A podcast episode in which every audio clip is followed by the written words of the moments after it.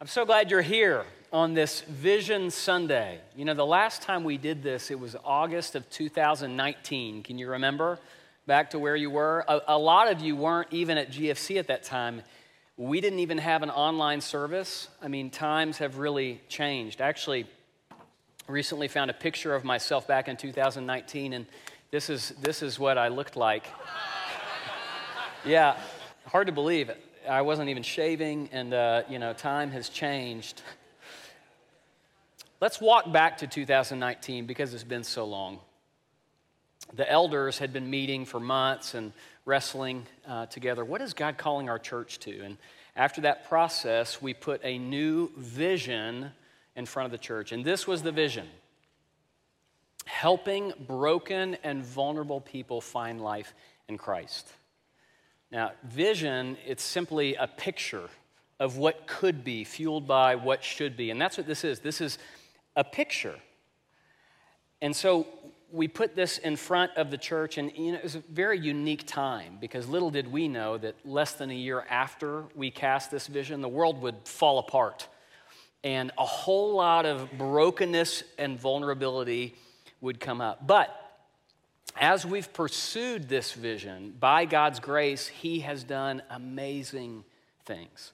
I just want to share a few highlights. There was a Sunday where we let you know about an opportunity to give to a tangible need to people in Ukraine. And the invitation was to give that day before 4 p.m. And there was an outpouring of generosity. Over 400 bags of winter clothing and blankets were collected for the people of Ukraine.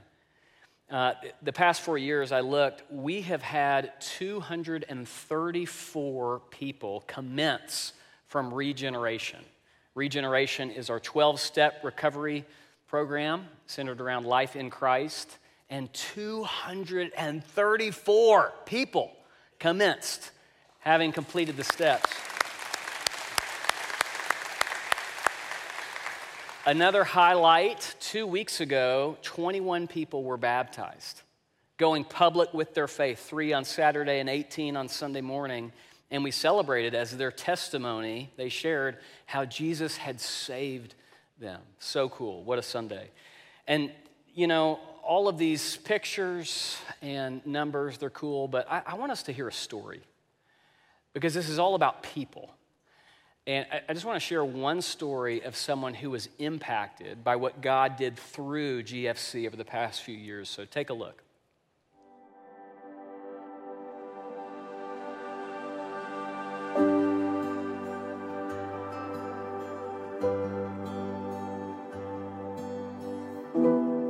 I was invited to GFC. Um, I wasn't in the best place in the world but I was invited, and it took me a while to accept that invitation.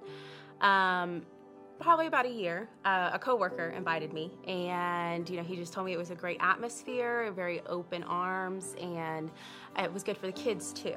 It wasn't long ago that I did struggle. Um, I had a lot of struggles with addiction, and um, I lost my husband at a very young age, um, and I had two little kids. So coming was was difficult. Um, I had I was still very upset. I didn't understand, um, you know, why I was going through the trials and tribulations that I was.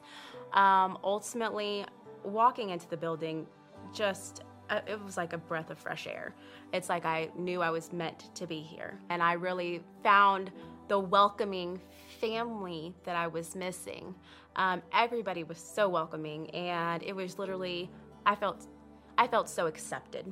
And from that day forward, we've been here every Sunday. Um, the kids absolutely enjoy the children's programs. Um, their faith, them seeing me be baptized, it strengthened their faith um, in Christ and, and them seeing me um, following Christ and knowing that you can be forgiven um, and that you are forgiven and that you know he did send his one and only son here for us broken people are loved too.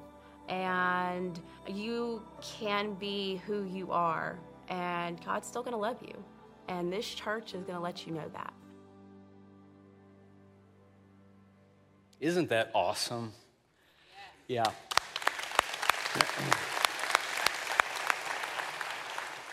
You see, the, the reason that the numbers matter, whenever we talk about people who've commenced from regen or baptism or any other ministry, the reason the numbers matter is because they represent people.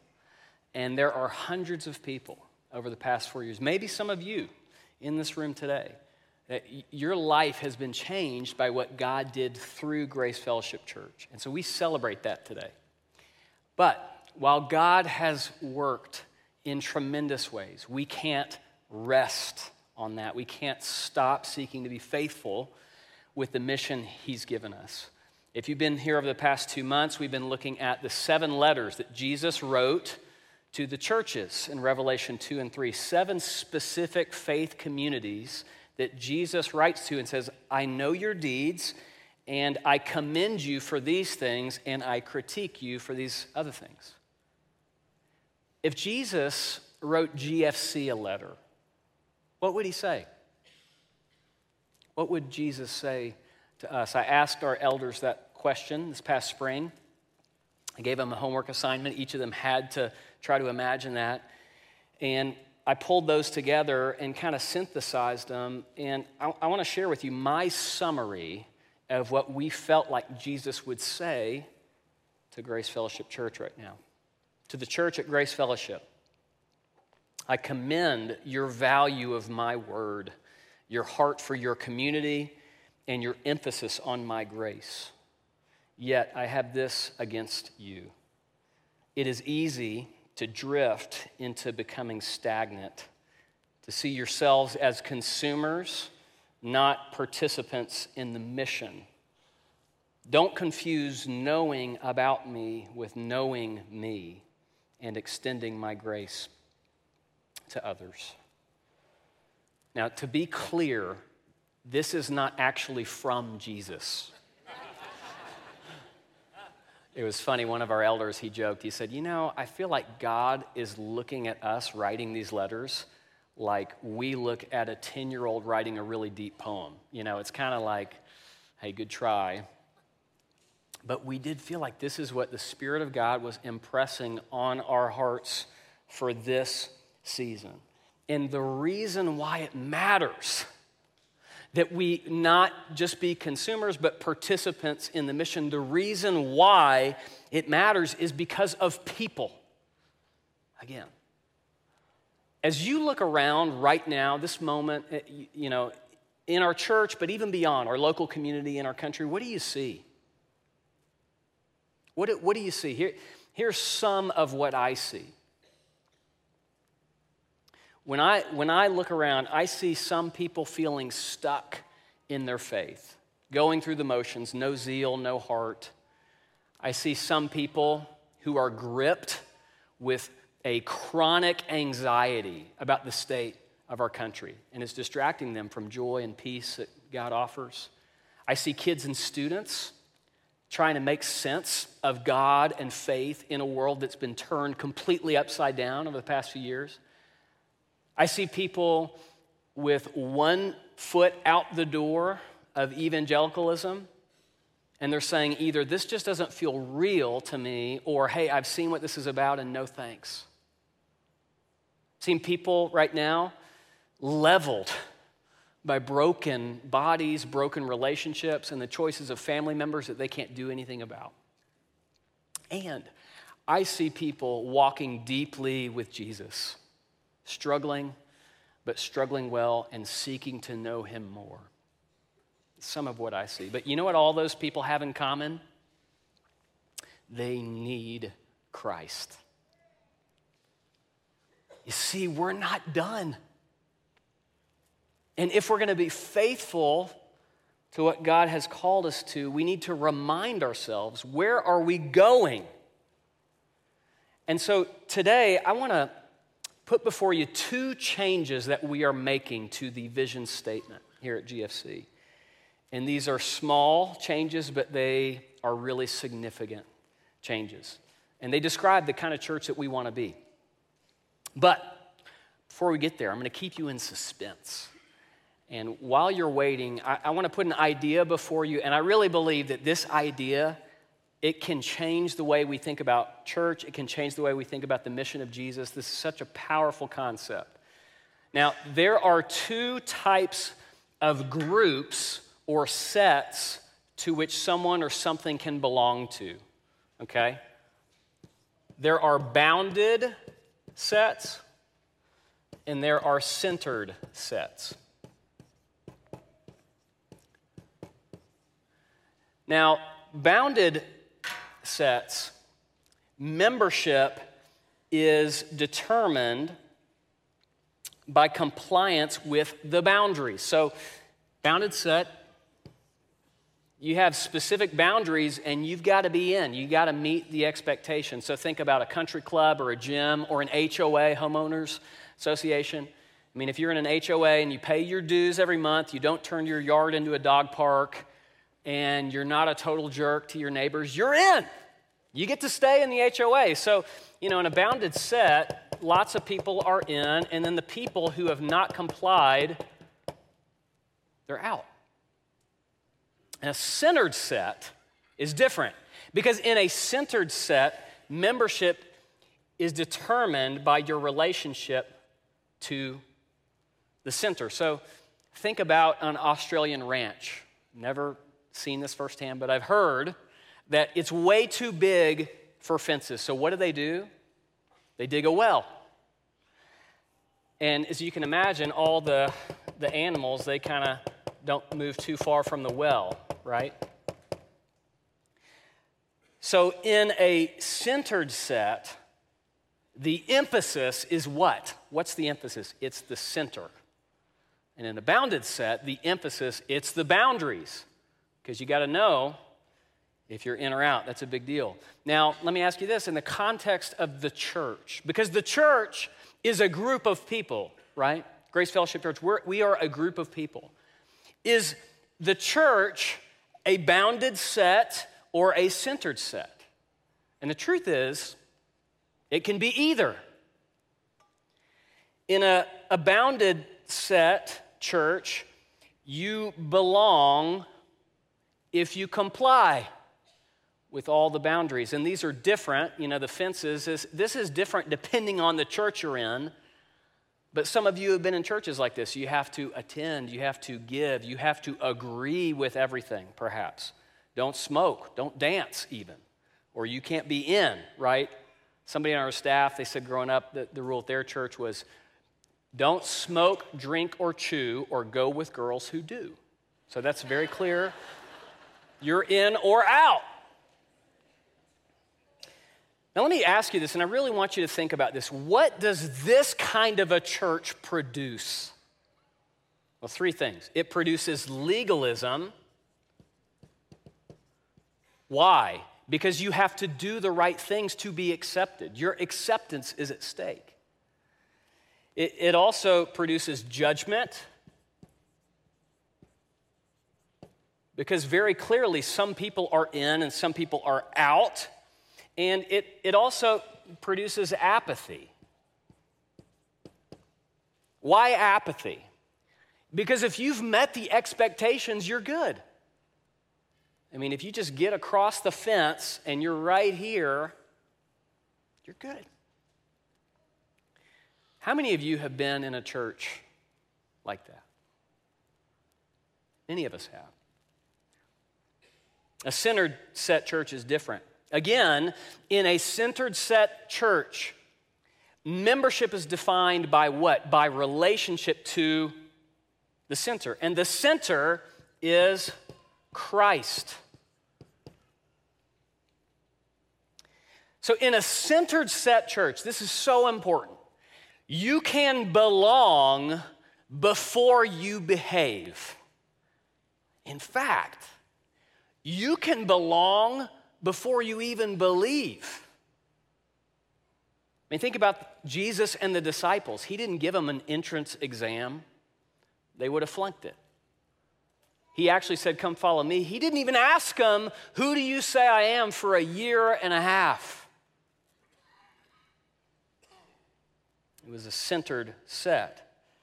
Now, are you saying, quickly, let me kind of answer this question. Matt, are you saying that in a centered set church, beliefs don't matter? What I believe doesn't matter. No. Your beliefs matter. And in a centered set church, what you believe and how you behave, all of that is confronted by Christ as you move towards the center. You see, in a centered set church, there is movement. People are moving. Now, th- this is not the same, I'll, I'll put a third one up here, as a centerless set. Where the focus in a centerless set is inclusivity, but there's no center. That is not what this is. There is a center, but that's the emphasis, not artificial boundaries. Now, what does this kind of a church, what does this produce? This way of doing church? Well, three things. It produces humility because nobody is at the center. The most godly person you know, they have, they have not arrived. It, it also produces mission. Why? Because everybody needs what Jesus has to offer everybody, not just outsiders, but all of us. You see, it's very hard to be stagnant in a truly centered set church. And thirdly, unity. Not uniformity, which is what this kind of approach tends to produce. Again, everybody looks the same way, they act the same way, they believe the same way. But unity, why? Because we all have the same center, and it's Christ. Now, the early church, the very first followers of Jesus, how did they do church? How did they approach it? It was centered set, radically centered set. I mean, the church was the first inclusive community in history. There was nothing like it. They broke racial and gender and socioeconomic barriers. Do you know the first three converts in Philippi? The first three converts to Christianity Lydia, a wealthy businesswoman, the jailer, okay, Philippian jailer, I don't know him, you know, blue collar guy, probably hardened by his time in the jail, and then a demon possessed girl. Picture those three people around a table talking church strategy. There was nothing like it. I mean, those people would never even be seen together. And the disciples were the same way. I mean, we miss stuff like this, but the disciples Peter and a bunch of the guys, they were fishermen, blue collar guys. Matthew was a wealthy tax collector. He worked for the Roman occupation, the bad guys. And you know who, who else was in the 12 disciples? Simon the Zealot. And you know what zealots did? Their whole goal, their passion in life was to kill people, like Matthew. Do you have any idea how awkward that must have been? They hated each other. But their differences demonstrate the unifying power of Jesus. Why? Because this only works if what you have in common is more important than what's different. It's the only way. But it's not just that the early church was inclusive and diverse. The early church they were committed to movement. Again, moving towards the center. It's why Paul says things like in Galatians, he talks about Christ being formed in you. In Philippians, he says, Work out your salvation. There's this labor, there's this effort that I put into my life. Why? So I can move closer to Jesus. Now, as you think about this, here's a question I want to ask you What kind of a church do you want to be? How about this question? What kind of a church does our world need right now? Does our city need? And as you think about that, I want to look at a story of how these ideas get fleshed out in the person of Jesus. So in John chapter 4, feel free to turn there if you'd like. John 4, Jesus, he meets an outsider. I'm going to start in verse 1. Jesus came to a town in Samaria. Jacob's well was there, and Jesus, tired as he was from the journey, sat down by the well. It was about noon when a Samaritan woman came to draw water. She, she came alone to the well at the hottest time of the day. Why in the world would you do that? She is coming alone, and at that time, because she is a moral outcast. And we're going to see why in just a minute. But the other women did not want to draw water with her, and I'm guessing she did not want to draw water with them. Verse 7 Jesus said to her, Will you give me a drink? The Samaritan woman said to him, You are a Jew, and I am a Samaritan woman. How can you ask me for a drink? For Jews do not associate with Samaritans. That phrase puts it kindly. Jews hated Samaritans. And I want you to notice this woman, she assumes that Jesus is going to relate to her this way. She says, I'm a Jew, or you're a Jew. I'm a Samaritan. You're inside the box, and I'm out here. You're an insider. I'm an outsider. You're a moral teacher, and I'm a moral failure. This is not how Jesus relates to this woman. Look at the text. Jesus answered her, If you knew the gift of God and who it is that asks you for a drink, you would have asked him, and he would have given you living water. Sir, the woman said, You have nothing to draw with, and the well is deep. Where can you get this living water? Now, we, we don't understand how big of a deal a well was because we don't live in an ancient, arid culture where water was life. Literally, the difference between life and death was water. But Jesus is not talking about physical water, he's talking about spiritual life.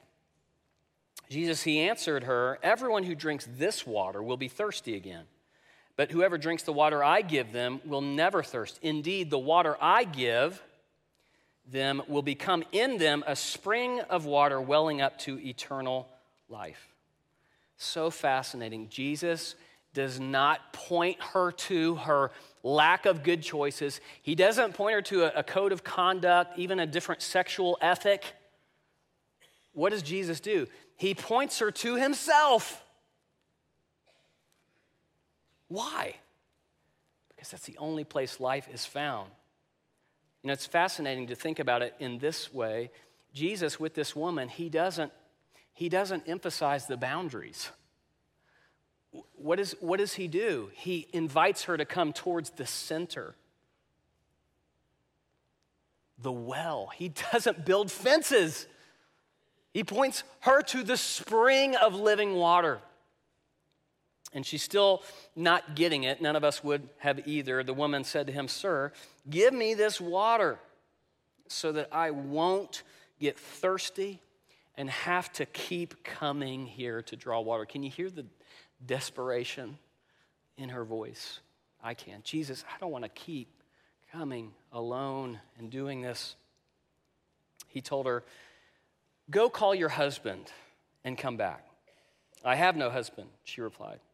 Jesus said to her, You are right when you say you have no husband. The fact is, you have had five husbands, and the man you now have is not your husband. Now, they were talking about water, and, and now Jesus says, hey, go call your husband. Is that, isn't that weird? Hasn't Jesus changed the subject? But the answer is no. He hasn't. This woman was a serial adulteress. She went from man to man to man. Why? Because her soul was parched. You know, the, the soul, is chronically thirsty. It's why in the Old Testament, the, the, the word for soul is the word nephesh in Hebrew, and it's continually referenced as desiring or longing. It's why that word, nephesh, is actually translated sometimes in our Bibles as stomach or mouth. The, the soul is chronically thirsty. And Jesus, again, he knows that ultimately this woman's thirst and our thirst today, it can only be satisfied in Himself. Why? Because Christ is life. Hear this today. Life is not found in a moral checklist or a theological system or even in a plan of salvation. Salvation is not a plan, it's a person. The crucified and risen Jesus of Nazareth, the Son of God. He is life, and He knows there's no other source. Woman, she responds, she says, Sir, I can see that you're a prophet. Our ancestors worshiped on this mountain, but you Jews claim that the place where we must worship is in Jerusalem. Jesus replied, Believe me, a time is coming when you will worship the Father neither on this mountain nor in Jerusalem. A time is coming and has now come when the true worshipers will worship the Father in the Spirit and in truth, for they are the kind of worshipers the Father seeks. The woman said, I know that Messiah, called Christ, is coming. When he comes, he will explain everything to us. Jesus declared, I, the one speaking to you, I am he. Did you know this is the only time outside of his trial that Jesus identifies himself as the Messiah? Normally, when people ask him, the Pharisees, religious leaders, they say, Are you the Messiah? Are you or aren't you? Jesus will say something mysterious, some, you know, he'd be like, You know, the acorns fall from the tree and roll down the hill. And when you find them, look inside and you'll see, you know. And they're always like, Ah, because they just want to know. And he never tells them. But he does here. And Jesus does not reveal himself as the Messiah to an upright, moral Jew, Pharisee. I mean, the, the, chapter before this, Jesus is with Nicodemus. He was everything right, he was everything he wanted to be. And Jesus doesn't say he's the Messiah. He reveals himself to a broken, immoral Samaritan woman and has the longest one on one conversation recorded in the whole book of John. What does that say about the heart of God? What does that say? And Jesus having this conversation with her, telling her who he is, it changes her life. I want you to look. It says, Then leaving the water jar, her water jar, the woman, she went back to the town and said to the people, Come, see a man who told me everything I ever did. Could this be the Messiah? I want you to notice that this woman's view of Jesus grows as she experiences him. For verse 9, she calls him a Jew. Verse 11, she says, Sir. Verse 19, prophet. And verse 29, Messiah. As she spends time with him, her view of him grows. And that's true of us too. The people among us today in our church who have the most elevated view of Christ are those who know him and have walked with him the longest. But I also want you to notice that this woman's natural response after she had this experience, it was to go and share with everybody she knew. She didn't need a pep talk. It's not like Jesus said, Hey, you know what? I'm really trying to build my brand, and could you go into town and just talk about me just a little bit? She didn't. She didn't need any encouragement. Why? Because she was motivated. Because here's what's true in a centered set as we draw closer to the center, to Christ, we will find ourselves extending His grace to other people and saying, Come see, come see. And the inverse is true also that as we say to others, Hey, come and see, and we extend God's grace, we'll find ourselves moving, moving closer to the center.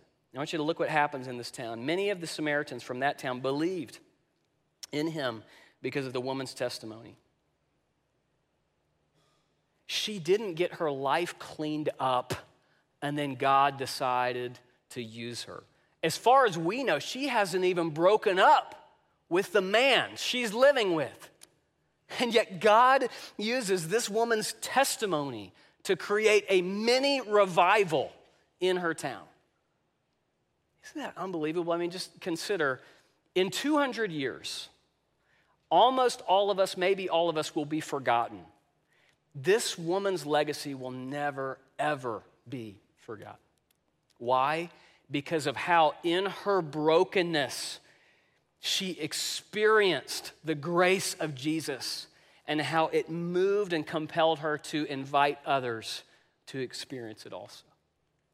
And I asked you a moment ago, what kind of a church do you want to be a part of? This is the kind of church I want to be a part of, where this happens. Let me bring us back our, our previous vision statement. Helping broken and vulnerable people find life in Christ. We're changing a word. We're allowed to do that. Um, we're, we're replacing the word find.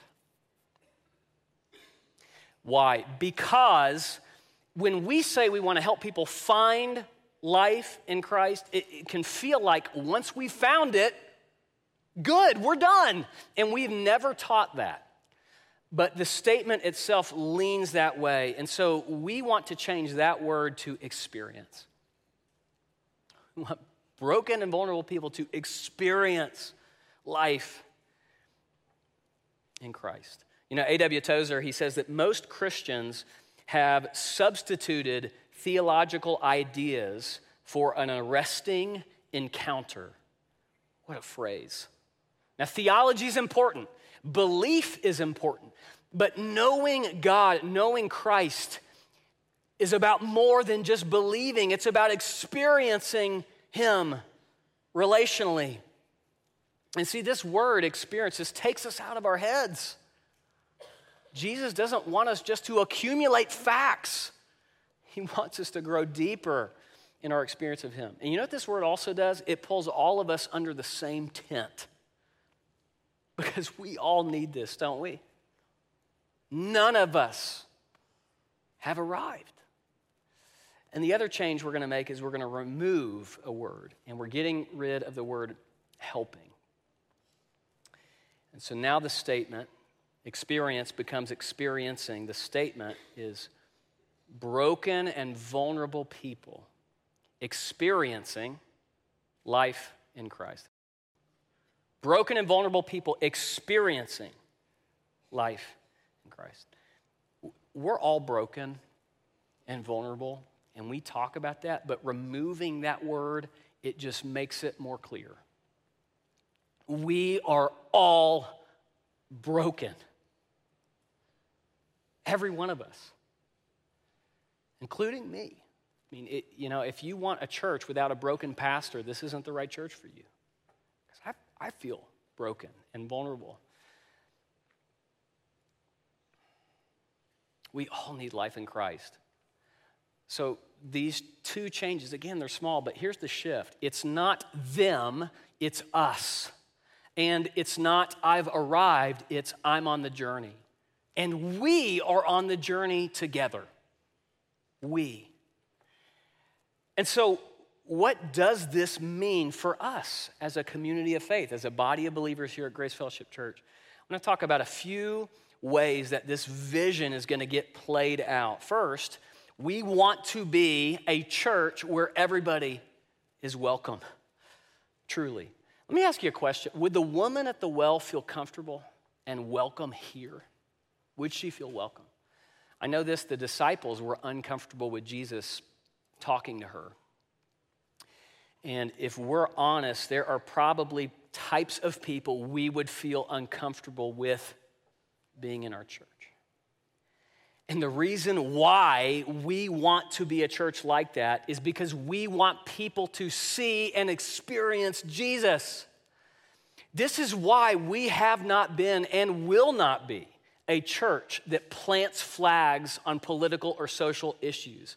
And it's not that we are afraid of offending people, it's missional because we don't want to put any unnecessary barriers between people and Christ. And if we are a church that is truly moving towards the center, Jesus is going to offend us. I mean, are you kidding? The Sermon on the Mount, what we're going to be teaching this fall at GFC, God is going to mess with us. But what we want as a church is for Him, through His Word, to do that. Not us put up unnecessary barriers for people. I heard of a church in Nashville who had a greeting, and I heard this a couple years ago, and it just resonated so deeply with me. And I think it expresses what I'm talking about. It expresses John 4 and the centered set idea. They, they began their worship service by saying this They said, To all who are weary and in need of rest, to all who mourn and long for comfort, to all who feel lost and worthless and wonder if God even cares to all who fall and desire strength, to all who sin and need a Savior, and to whoever else will come. This church opens wide her doors and offers welcome in the name of the Lord Jesus Christ, the friend of sinners, the lover of his enemies, the defender of the weak and the justifier of those who have no excuses left. That's the kind of church I want to be a part of. We want to be a place, a community where everyone's welcome. And at the same time, hear me, we want to be a church that fearlessly invites people to move towards the center, to align their entire life with the person of Jesus. And it's why beginning next Sunday, we're going to teach through the book of First Corinthians. In First Corinthians, it's essentially Paul writing to a church about what it means to put Christ at the center. In a culture, by the way, that's a whole lot like ours in Corinth. And then after that series, we are going to begin a long journey through the book of Luke. We've never taught Luke deeply here at GFC, and it's a unique account of the life, death, and resurrection of Jesus. There's an emphasis on outsiders, on discipleship, and prayer. And when I say long, I mean long. We're going to be in Luke for about a year and a half with some breaks in there. But the whole point of it is everything we're talking about today we want to be a people that are experiencing life in Christ, and we're going to follow and learn as He challenges us, as we see His heart. Another way this vision is going to get worked out is we want to be a church that continually continu- continues to invite people to live in authentic community. Why we're going to continue to emphasize groups here. C.S. Lewis, he says, Christ works on us in all sorts of ways, but above all, he works on us through each other. And if we are going to be a people who are experiencing life in Christ, it is vital that we be in community. And then, lastly, it's on my heart to share with you today we want to be a church that prays. There are several small groups of, of folks who gather to pray, and some of you are so faithful, but I have been convicted that overall we are not a people of prayer, not corporately. And I believe we are poised for something special as a church. And I know some of you feel that way, and, and we can sense something's happening. But the only way any of this happens, that people actually experience life in Christ, the only way it happens is if the Holy Spirit blows on this church, if God works in and through broken people like us. And so let's ask Him to. Let's express our dependence by praying for our church, for our community. And so that's going to be an emphasis this year. We're going to have several prayer gatherings, and the first one's going to be August 15th. And we're just coming together to pray. We just want to pray as a church, and I hope you'll join us for that. So, those are some of the reasons or some of the ways that, that the vision is going to get worked out. And you're going to hear a lot more in the future. But I, I just want to say this, and I want to be so clear today. This vision, broken and vulnerable people experiencing life in Christ, we want you to be a part of it. Young families and old families, and seniors and singles, men, women, students, young adults, students, we need you. This is about all of us. And I just want to be so clear today. I want, we want you to be a part of what God's doing here, to come and be a part of the gathered body of Christ here on Sundays to, to worship, to learn from God through His Word, to connect, to, to be in relationship with other believers, be a part of a group or another relational environment, and to engage the vision by serving, by giving financially, and, and really by letting Christ form you and, and allow you to be a conduit of His love and grace to other people outside the walls. This is not about a church program. This is about the kind of people that we want to be. And everything I shared, it all comes back again to this broken and vulnerable people experiencing life in Christ. This is what we want to be about. And so, as we end today, I don't know where you are right now, but I want you to hear two things from me. One, Jesus loves broken and vulnerable people. So, you know, I don't know where you are, whatever type or degree of brokenness you're experiencing in your life. First, I want to say welcome. You know, welcome to the party. You're in the right place, but more importantly, I want you to know Jesus loves you and not when you get it cleaned up. He loves you right now. And secondly, Jesus invites broken and vulnerable people to share his love with others, just like the woman at the well.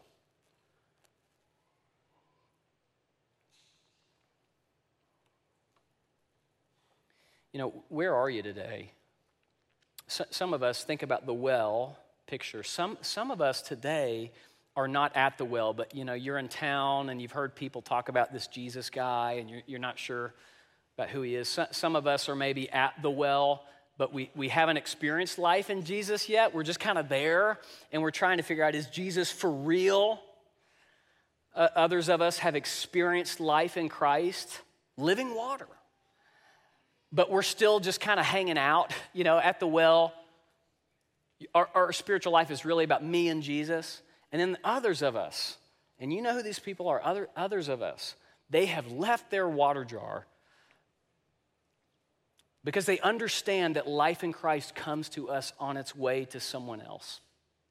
And so they're going and saying, Come see, come see. But wh- wherever you are today, again, I just want you to know this is so important. Christ is life. Christ is life. He is what you need what you long for. And if you experience the life that He offers, it'll change you. And you'll find yourself a part of a way big, bigger story than yourself the story of other people coming and experiencing life in Him. May it be so of our church. Will you pray with me? And with your heads bowed, let me just give you just a moment. I asked you the question, Where are you? Just think about that. Where am I? And, and what might God be wanting to say to you right now? And just, just be still and quiet and then respond to God as honestly as you can.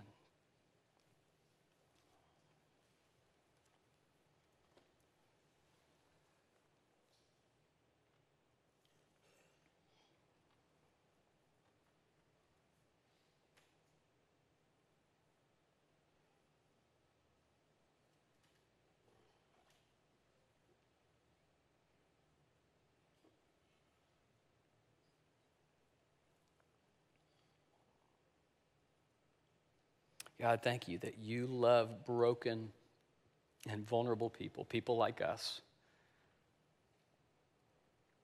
God, I, I pray that as a church, you would help us to have your heart to care about what you care about. A Spirit, help us. God, we just acknowledge our dependence upon you as a community of faith. And we, we ask, God, we even plead that you would come and use us and have your way with us. Help us to be a part of a bigger story. pray all this in Jesus' name. Amen.